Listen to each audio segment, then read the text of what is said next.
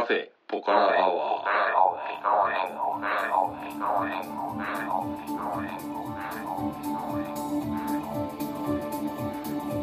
カフェポカラアワー。この番組は群馬県内某所にあるカフェポカラを舞台に私店主のたけしと常連客哲司さんがお送りします。哲司さん今日もよろしくお願いします、はい、よろしくお願いします。えーとさて、はい、えー今回は？今回はね、はいちょっと最近の話で、はい。僕あのタブレット PC 買いました。タブレット PC あーなるタブレット PC っていうのはキーボードもついてるんですか？いやついてない。ついてない。あ普通のあのなんの？iPad みたいな。そうですね。でまあ iPad を欲しかったんですけど、ちょっとね高くて買えなかったんで。高いですよね。高いですね、はいはい今まで全然興味なかったから調べてなかったんだけど、、はい。ざ調べてみるとはい。かなり高いね。容量どんくらいの買ったんですか？えーっとねいくつだっけな？超低スペックですよ。えー、だと8ギガとか16 16かな。とか、うん。でまあ中華製のはい。名前も分かんないようなタブレットなんですけどほそれだとね1万切って買えるんですよね。ーへえ まあでもそれで何やるかっていう話じゃないですか、はい。はい本気で仕事で使うんだったらはい。iPad Pro とかやっぱ欲しいけど、はい。はい。俺はねなんでタブレット急に欲しいかって言ったら、前から言ってる僕がやってるゲームあるじゃないですか。そうじゃないかなって今一瞬思ったんですよ。不欲絵ですよね。大きい画面でやりたかったんでしょ。いや違うんですよそうじゃなくて、はい。もうすぐ 1, 1年になるんですよね、はい。でまだ飽きてなくて、はい。ちょっとこれからもやっていこうと思って、はでサブアカウントをはい。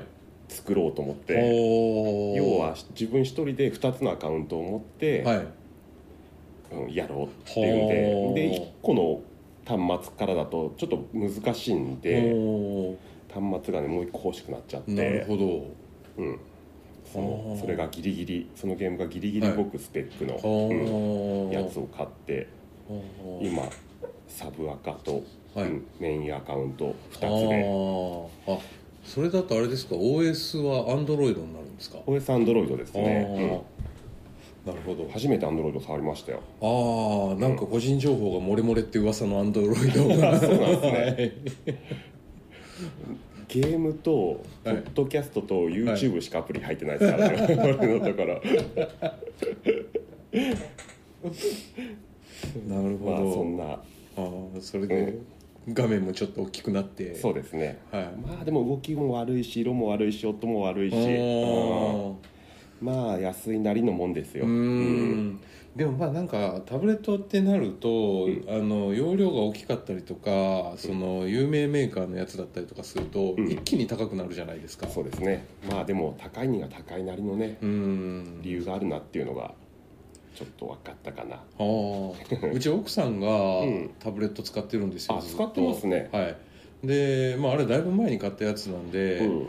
あのまあスペック的な問題でちょっとあの動作が不安定になったりとかして、うん。でまあもうもう何年も前から買い替えだね買い替えだねって言ってるんですけど、うん。あの高いんですよ。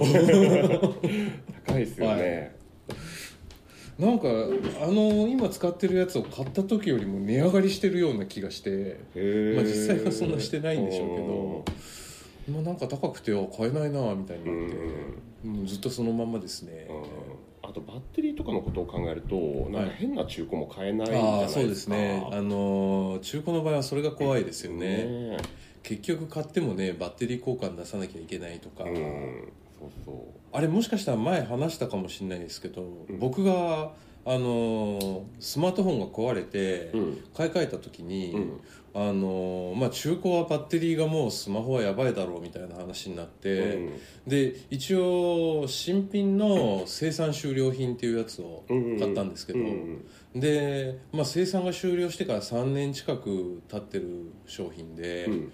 でも来たらもうもうその状態でもう新品の状態でバッテリーがえ？もう完全に飛んでるんですよ。あで結局メーカーサポート出して、うん。バッテリー新しいのに交換してもらってっていうん。でなんやかんやで2週間ぐらいかかりましたよね。なるほどね、はい。でもまあ保証の範囲内で、はいはい。一応新品なもんでねね。ーカー保証がうん、そついてますからね。ねいいよね、はい。中古だと1か月保証とかだからあちょっと厳しいなと思ってね。そうですね。うん、まあそんな感じで。あはい。で今日は、はい。えっとこの間の雑談ではい。ちょっとオウム真理教のことを話したらそうですね。はい。ちょっと火がついてしまってちおょっとがっつり特集してみようかと思って。今回ははい。オウム真理教の本特集ですね。おということで僕の持ち込み企画になります、はい。うん、ではいオウム事件が地下鉄サリン事件が1995年。はい。で今は2019年24年前か？はい。だから24歳の子はその時に生まれたってそいうう感じで。ね。はだから下手したら30歳の人でも、当時6歳。そうですね。うん。はい。だから意外とこの事件知らない人多いんじゃないかなと思って、オウム真理教って何みたいなあとーころからちょっとうん行っていきたいなと思って、はいはい。で一番詳しいオウム年表をはい。ちょっとコピーしてはい。今2人の手元にあるんで、はちょっとこれを見ながら、はい。えっとオウム真理教の歴史をちょっとはい。辿っていきたいと思います、はい。でまずはこのいないんですけれども、はい。まずオウム真理教教祖朝原将校という人がいます、その人が1955年熊本県八代市に生まれると。ほうでそこからはこのレジュメ通りいきましょうか、えー、とまずは1983年はい。に朝原将校が、はい。まあ、当時は本名の多分松本千鶴夫という名前で活動してたんですけれども、はい。ここで仙道ヨガ東洋医学などを統合した能力開発の指導を行う学習塾、えー、と法王経輪館を開設。ほううん。ほで翌年1984年えっ、とその経輪館に代わりオウムの会を東京渋谷区に創設。うはい。当初はヨガのサークルだった、うん。今流行りのヨガですね。そうですね、はい。でもこの当時も、はいえっと、80年代の中頃っていうのはそういうオカルトが一大ブームで、ほう。うんまあ、超能超能力スプーン曲げはい。だったり、ユリ・ゲーラはい。ーみたいなんだったりとか、はい。ね、他にも いろんな神秘主義が割と流流行ってた時代なんですよね。それにまあ流れに乗った感じで、はい。うん、ヨガのサークルを立ち上げると。はい。でまあ次はここ行こうかな。85年はい。の9月に、えーオカルト雑誌「ムー」これいまだにありますね、はい。はい。えーっとムー。であとはムーの10月号「トワイライトゾーン」10月号にはい。朝原の空中浮遊写真が掲載される。はい。朝原曰く、はい。あと1年ほどすれば空を自在に飛べるようになるはずです。うーん。この写真見たことあります？もちろんあります。これ有名ですよね、はい。はい上半身裸の朝原がこう、苦い顔して浮いて浮いてますよね。浮いてるんですよね。はい。座禅組んだまま。はい。はい。まあ、あれはね後年絵頭2時50分とかが俺にもできるっていうんで、テレビで散々パロってましたけどね、はい。うん、はあ85年ですか。85年ですね。で、えーっとちょっと飛ばしまして、はい。えーっと86年に、はい。の4月にオウム神聖の会に神仙の会に解消、うんうん。神の神と千人の会ですはいね、はい。うん。でまあこの年に朝原がヒマラヤで最終下脱したと主張すると。ほう、うん。で翌年にはあれですよ。ダライ・ラマ14世とインドで会談してますよ、えーとどう？本当ですね、うん、はい。その後にもねまた会談してるんですけれども、このダライ・ラマとの写真ははい。かなりオウムがその宗教団体としてあの箔箔をつけるためのでかなりはいお布施して、はあ、でこの2人で撮ったツーショット写真とかはかなりはああの利用したというはあ。感じらしいですね、うんうんうんうん、うん。うん。でその翌年んじゃあその年に、はい。えっとオウム真理教に解消、うん。はい本部を渋谷から世田谷に移すと。うん、ここで一応ヨガのサークルから仏教系のサークルというかにはい。改修はあする感じにはなっりました。はい。うん。ああなるほど。ちなみにダライ・ラマ14世とは、はい。僕も会ったことあります。おマジで？はい。おすごいね。2回あります。おお一緒じゃないですか 写真は撮らなかったですけどおね。お、はい。えっとどこチベットでですか？いやあのダライ・ラマ14世はあのインドに住んでるんですよ。へえと言いますのも、えー、と1959年のチベット動乱というか、あまあうんまあ、端的に言うと中国共産党軍があのチベットに攻め込んだんですね、はい。あの来ましたね。まあ、民族解放という名のもとに、うん。でそれでダライ・ラマはチベットに入れられなくなりまして、はい。インドに亡命したんです。へで、えー、とインド政府からダラムサラっていう、えー、とインドの、まあ、ヒマラヤに近い方の地方ですけれども、うん。そこにあのあの土地をあの分けてもらいまして、うん。であのそこにチベット亡命政府を樹立したんですよえね、でいまだにあのそこに住んでらっしゃいまして、うん。うんであのー1990年代は、うん。あのその場所に行って会見を申し込むと、うん。集団越見という形でうん大体まあ20人一つのグループぐらいなうん。感じで、うん。あのダライ・ラマ法王に越見できたんですよ、へえすごいね、はい、90年代。90年代。僕がおあのお会いしたのは98年でしたけど、はい。でもまあまあまあその後ねどんどんどんどんその厳しくなっていって、うん。まあまあテロとかうん。そういう問題もあるんでしょうけど、うん。セキュリティ上の問題が厳しくなって、うん。で集団越見っていう形ではもう行われてないんですけれども、あのそのえっ、とねダライ・ラマ法王のお家のまあまあお寺の敷地内にあのお家があるんですけれどもそこのお寺でねあのティーチングっていう風な形で、うん。あのダライ・ラマ法王がその集まってきた人に対してそのチベットの仏教経典の講義をするっていうのも、ことが、まあ、年に何回もありまして、うん。でそれはねあの参加自由なんですよ、うん。誰でも参加まあ一応登録するんですが、うん。参加自由で、まあ、そこに行くとあのまあダライ・ラマ法がこうお家からこう歩いて出てきて、うん。まあそのあのまあ説教台というか講演台みたいなところに上がって、うん。あの講義をしてくれて、うん。まあ、運がいいとあの挨拶してくれしてもらえたりとか、うん。ちょっとなんか話しかけてもらえたりとか、うん。そういうことはあの未だに行われてますね。うん。たけしさんが2回目会ったのはそれですか？はい、2回目はね2回目は最近です。そのティーチングというやつで、うん。2013年だったかな、うーん。あ意外と会えるんだね。はい。おはい。知りませんでした。はい。じゃあちょっとじゃあオウムに話を戻して、はいえーっと次はじゃあ1988年の8月に、はい。えー静岡県富士宮市に富士山総本部を開設したうとこれがあれですかねあのえー、といわゆる上食い式これはね上食い式とはまたちょっと違うあちょっと違そうけど、うん。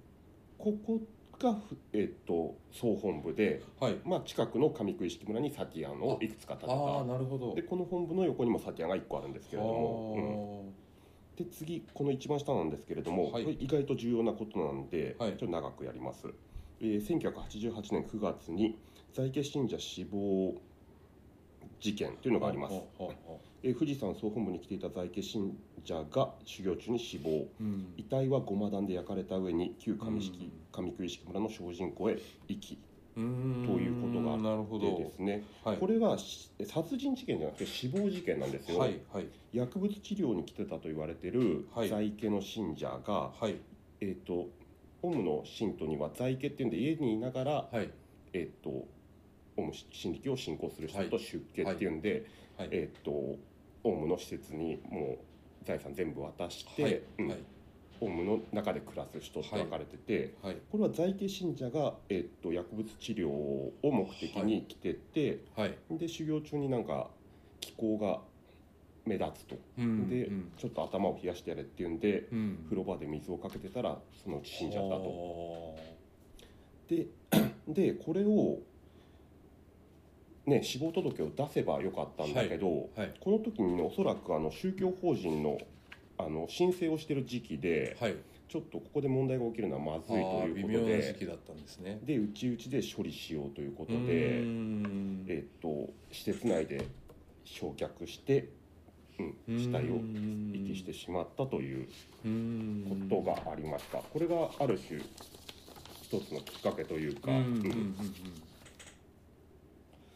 で次の次1989年ですね。はい。翌年の2月に、えー教団最初の殺人事件男性信者殺害事件が発生と。ああこれは殺害なんですね。これは殺害なんですよ。これはどういういきさつかっていうと、はい。そのその前前年のその在家信者死亡事件の時にはい。それに関わってた出家信者。はい。出家して2ヶ月ぐらいの方らしいんですけれども、はいその人が、はい。まあその何死亡事件を届け出もせずに、はい。施設内で焼いて捨てるなんてもってのほかだっていうんではい。俺はもうオウムを辞めるっていうんで言ったところ、はい。それその人がね出家をから出ちゃって、はい。そのことを外で喋られたらはい。困るわけじゃないですか、情報が漏洩するのをうん。恐れたわけです恐ねれてはい。結局は監禁しはて説得したんだけど、いはい。まあ結局い意見を変えなかったんで、うん。えー、と信者の5人ぐらいではい。考察してはあ殺した。はというのがありましたと。あ。はあうん。なるほど。でこの人も施設内で焼かれて、はい。骨は砕かれてはいまた精進湖に捨てられたとん感じですねでこの年に宗教法人のあ申請がこの後か申請の準備をしてた時だったんですね、うん3月に、はいえ東京都に対して宗教法人の、えーっと承認を申請と、でその翌年に、えっと、これが結構うまく言ってたらしいんだけど、はいある政治家の圧力で、はい。ちょっとオウムまずいんじゃないかみたいなんで、はい。ちょっと宗教法人の認可が下りなそうな感じだったそうではい。ここで東京都庁文化庁に朝原と信者約300人が押し寄せ宗教法人早期認可を認め抗議はい。をしたと。うん、でまあこの頃からその出家したと出家した信者の親御さんとかが、うん。まあ弁護士だったりね、うんにいろいろ相談して、まあオウムに対していろいろ問題が出てきてた時うん。期でその6月に坂本、えー堤弁護士がらがオウム真理教被害者対策弁護団を結成と、はい。うん、ここでこの要は被害者被害者というかオウム真理教被害者はい家族対オウム真理教みたいなはい。対立構造が出来上がるわけはいですね、はいで結局この年の8月に宗教法人が認可されると。早いですね。早いですね、はい。うん、だこの抗議が功を奏したのか、はい。なんでかわかんないですけどね、はあ。うん、結局ここで宗教法人を東京都が与えてしまうわけですよ、うん。でまあいろいろあってその年の10月に正式にえっとその弁護団とは別にオウム真理教被害者の会が設立と、あはい。うん。はい。ですね。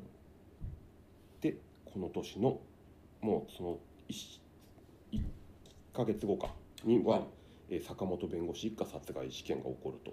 あさっき話した、えっとオウム真理教被害者対策弁護団はい。のリーダーである坂本さん一家、はい。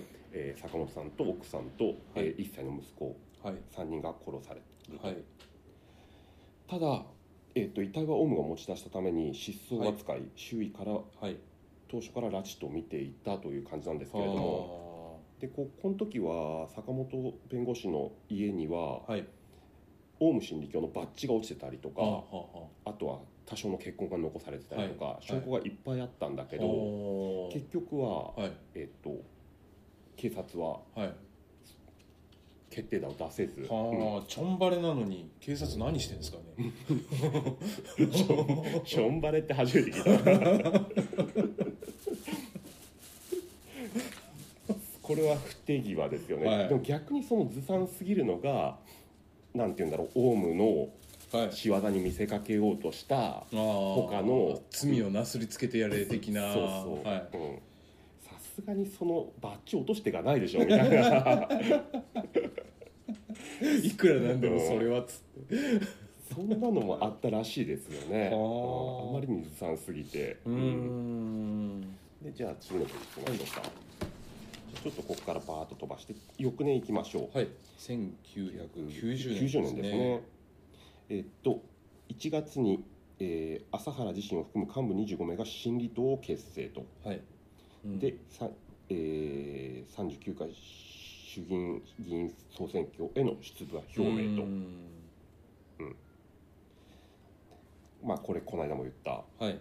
選挙ですよね。そうですね、だから選挙に出て、はい。選挙で惨敗したことがオウムを、はい。なんか武装化にはあ。駆り立てたみたいな説が割と通はあってるんですけれどもこの前にもう殺人は結構やってるんですよね。内部に対してもはい。外部に対しても、はい。はい。うん、なるほ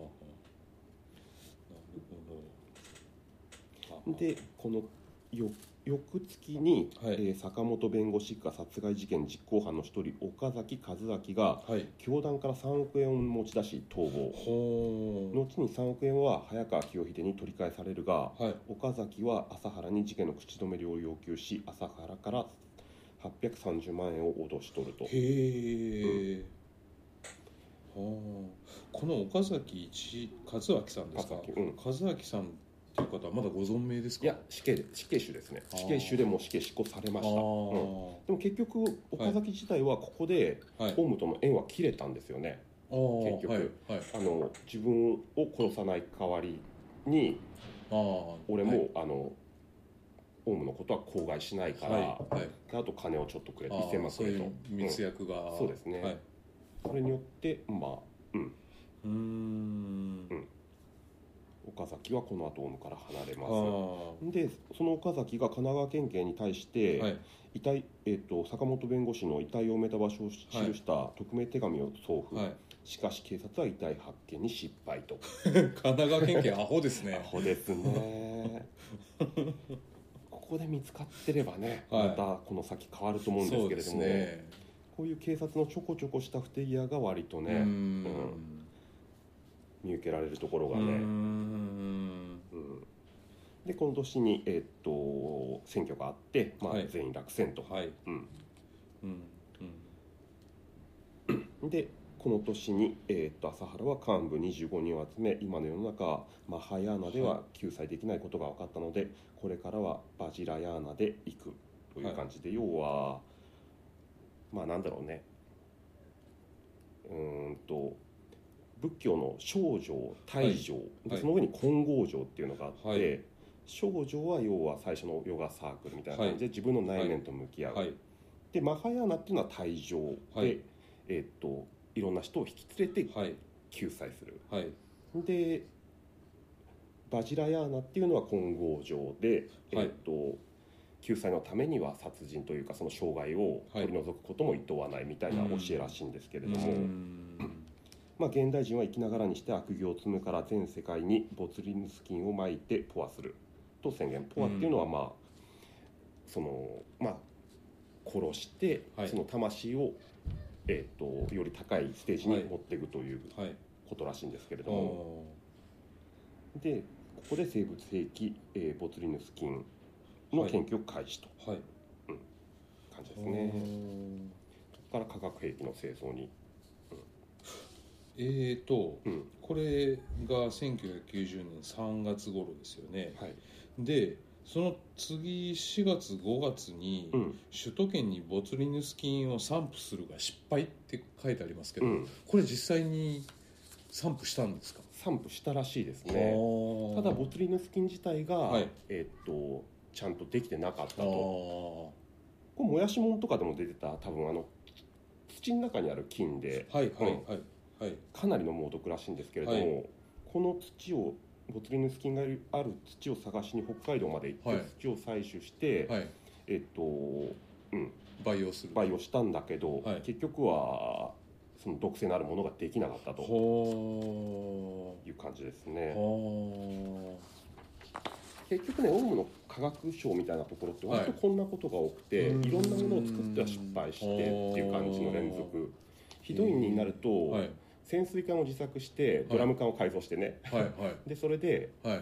えっとそれで水に沈めたところ、はい。中にいた信者が死死にそうになったとか ホバークラフトを作ったら、はい。孫子を朝原が乗った瞬間にはい破裂して ボトンと落ちたとか。このね村井秀夫っていう後に死んじゃう人がやってた科学技術庁っていうのは、はい。本当にまあひどいとこで朝原がのちょっとしたアイデアをはい。必ず形にするんだけどあー。必ず失敗するみたいななるほど。本当ドリフじゃないけれども、まあ、だから逆を言えばサリンができたのが、はい。むしろ奇跡というか。奇跡だなうん。はい。ほですうね。うんで次のページいきますね、はい。で次はこの年の5月に日本シャンバラ化計画の一環として熊本県の、えー波の村の土地を5000万で入手。シャンバラ計画っていうのはまあ、うはい。まあ、オウムの国を作ろうと。うーん。でまあ多分まあ最終的には世界中オウムのはい競技ではい。統一するっていうのが目標だったんだろうけど、多分天理教の天理師みたいな、ああなるほど、まあうん。あん宗教都市というか、うん。はい。あんな感じのをとりあえずははい。目指してたらしいですね。医者もあって、まあ、全て整って、うんはい。みたいなね。教育施設もありみたいな、そういうことをちゃんと一応考えてたらしいおです、おでまあこの年にまあオウム真理教附属委員が設立されたりもしてー、ますね、はいうん。で波野村の、はい。でこの波野村でははい。波野村自体がすごくちっちゃい村で、はい。そこに波野村の人口以上のはい。信者を要は転入させて、はい。で波野村自体を乗っ取ろうみたいな計画だったんですようね、ん。で住民も分かって、はい。すごい反対運動が起こってうん。でまあとにかくとで住民票自体も受理しなかったらしいんですよ。へえでもそれは違法じゃないですか、はいそれは違法ですね。ね はい。だからそれでいろいろねはい。この波野村も結局オウムに相当な裁判で分けて金とか支払ったらしいんですけれどもうん。でも波野村自体は乗っ取られなかったと、うん。で中で何やってたかっていうとこれは化学兵器だったり風船爆弾だったりいいろんな兵器の開発をここでやってたらしいですで10月に波野村の教団施設が熊本県警の強制捜査を受ける、はい。えっ、とオウムは熊本県警内の信者から前もって強制捜査情報を入手し、うん。隠蔽工作をしたので武装化は発覚しなかったと、ううん。んうん。そうですね。一応ここで警察頑張って強制捜査入ったんですけどね。はあ。情報ダダ漏れでもうその、うん。特に違違法なものは全部運び出した後だったと、うんうん。まあ警察内部に信者がいたと。そうですね、はい。はい。うん、でまあこの年は割とあれで、えーっと幹部の早早川清秀だったり、はい。えー弁護士の青山石井久子とか有名どころが有名どころがね結構逮捕されてね。微罪で逮捕されてますね、うん。うん。ただ別にそれでどうなるわけでもなくって感じでうん。結局は尻尾をつかめない。うん。うんという感じになります。でうん。次いきますか。はい。で91年に、はい。ももう面白いんですけれどもテレビ朝日朝まで生テレビにパネリストとしてはい。朝原上優村井らが出演と。でオウムのライバルであった幸福の科学幹部らも出演し激論を繰り広げた。うん。こんな番組がねあったんですよね。へ僕ーもこれは見たことないんですけれども見た人から聞くとかなり面白かったと。うーん。で完全になんか幸福の科学はオウムを舐めてかかってたんだけど、うんオウムは万全の準備をしてきて、うん。幸福の科学を論破したという感じでこれによってオウム真理教に入信したものもかなり多いという感じですね。実際このテレビ見ると、はい。オウム真理教いいじゃんって思う人は思っちゃうらしいですね。へこういう系のやつって、うん。チューブにアップされてたりとかしないんですかね？ちょっと前までしてたみたいですね、うん、ほ今はどうかわかんないけどうん。でも誰かね出されては消えて出されては消えてみたいな感じだと思うんですよね。今は多分ねないですあねー。うん。でもまあ本気で探せばなんかどっかにはあるとは思いますけどうん。って感じですね。うん、でじゃあまたちょっとこの辺飛ばしていきましょうか。はい。これ何年だ？92年に。この辺。おう。おっといい時間なんだね。そうですね。ちょっとこれもう一個だけやっちゃいますか、はい。えっ、と教団がね92年に。はい。長野にも進出してて、うん。えー松本市のに取得した土地の売り主が、えーと売買賃貸契約の無効と土地の明け渡しを求めて教団を提訴とうん。いう感じで、ここでもまた住民というかトラブルに出ますと。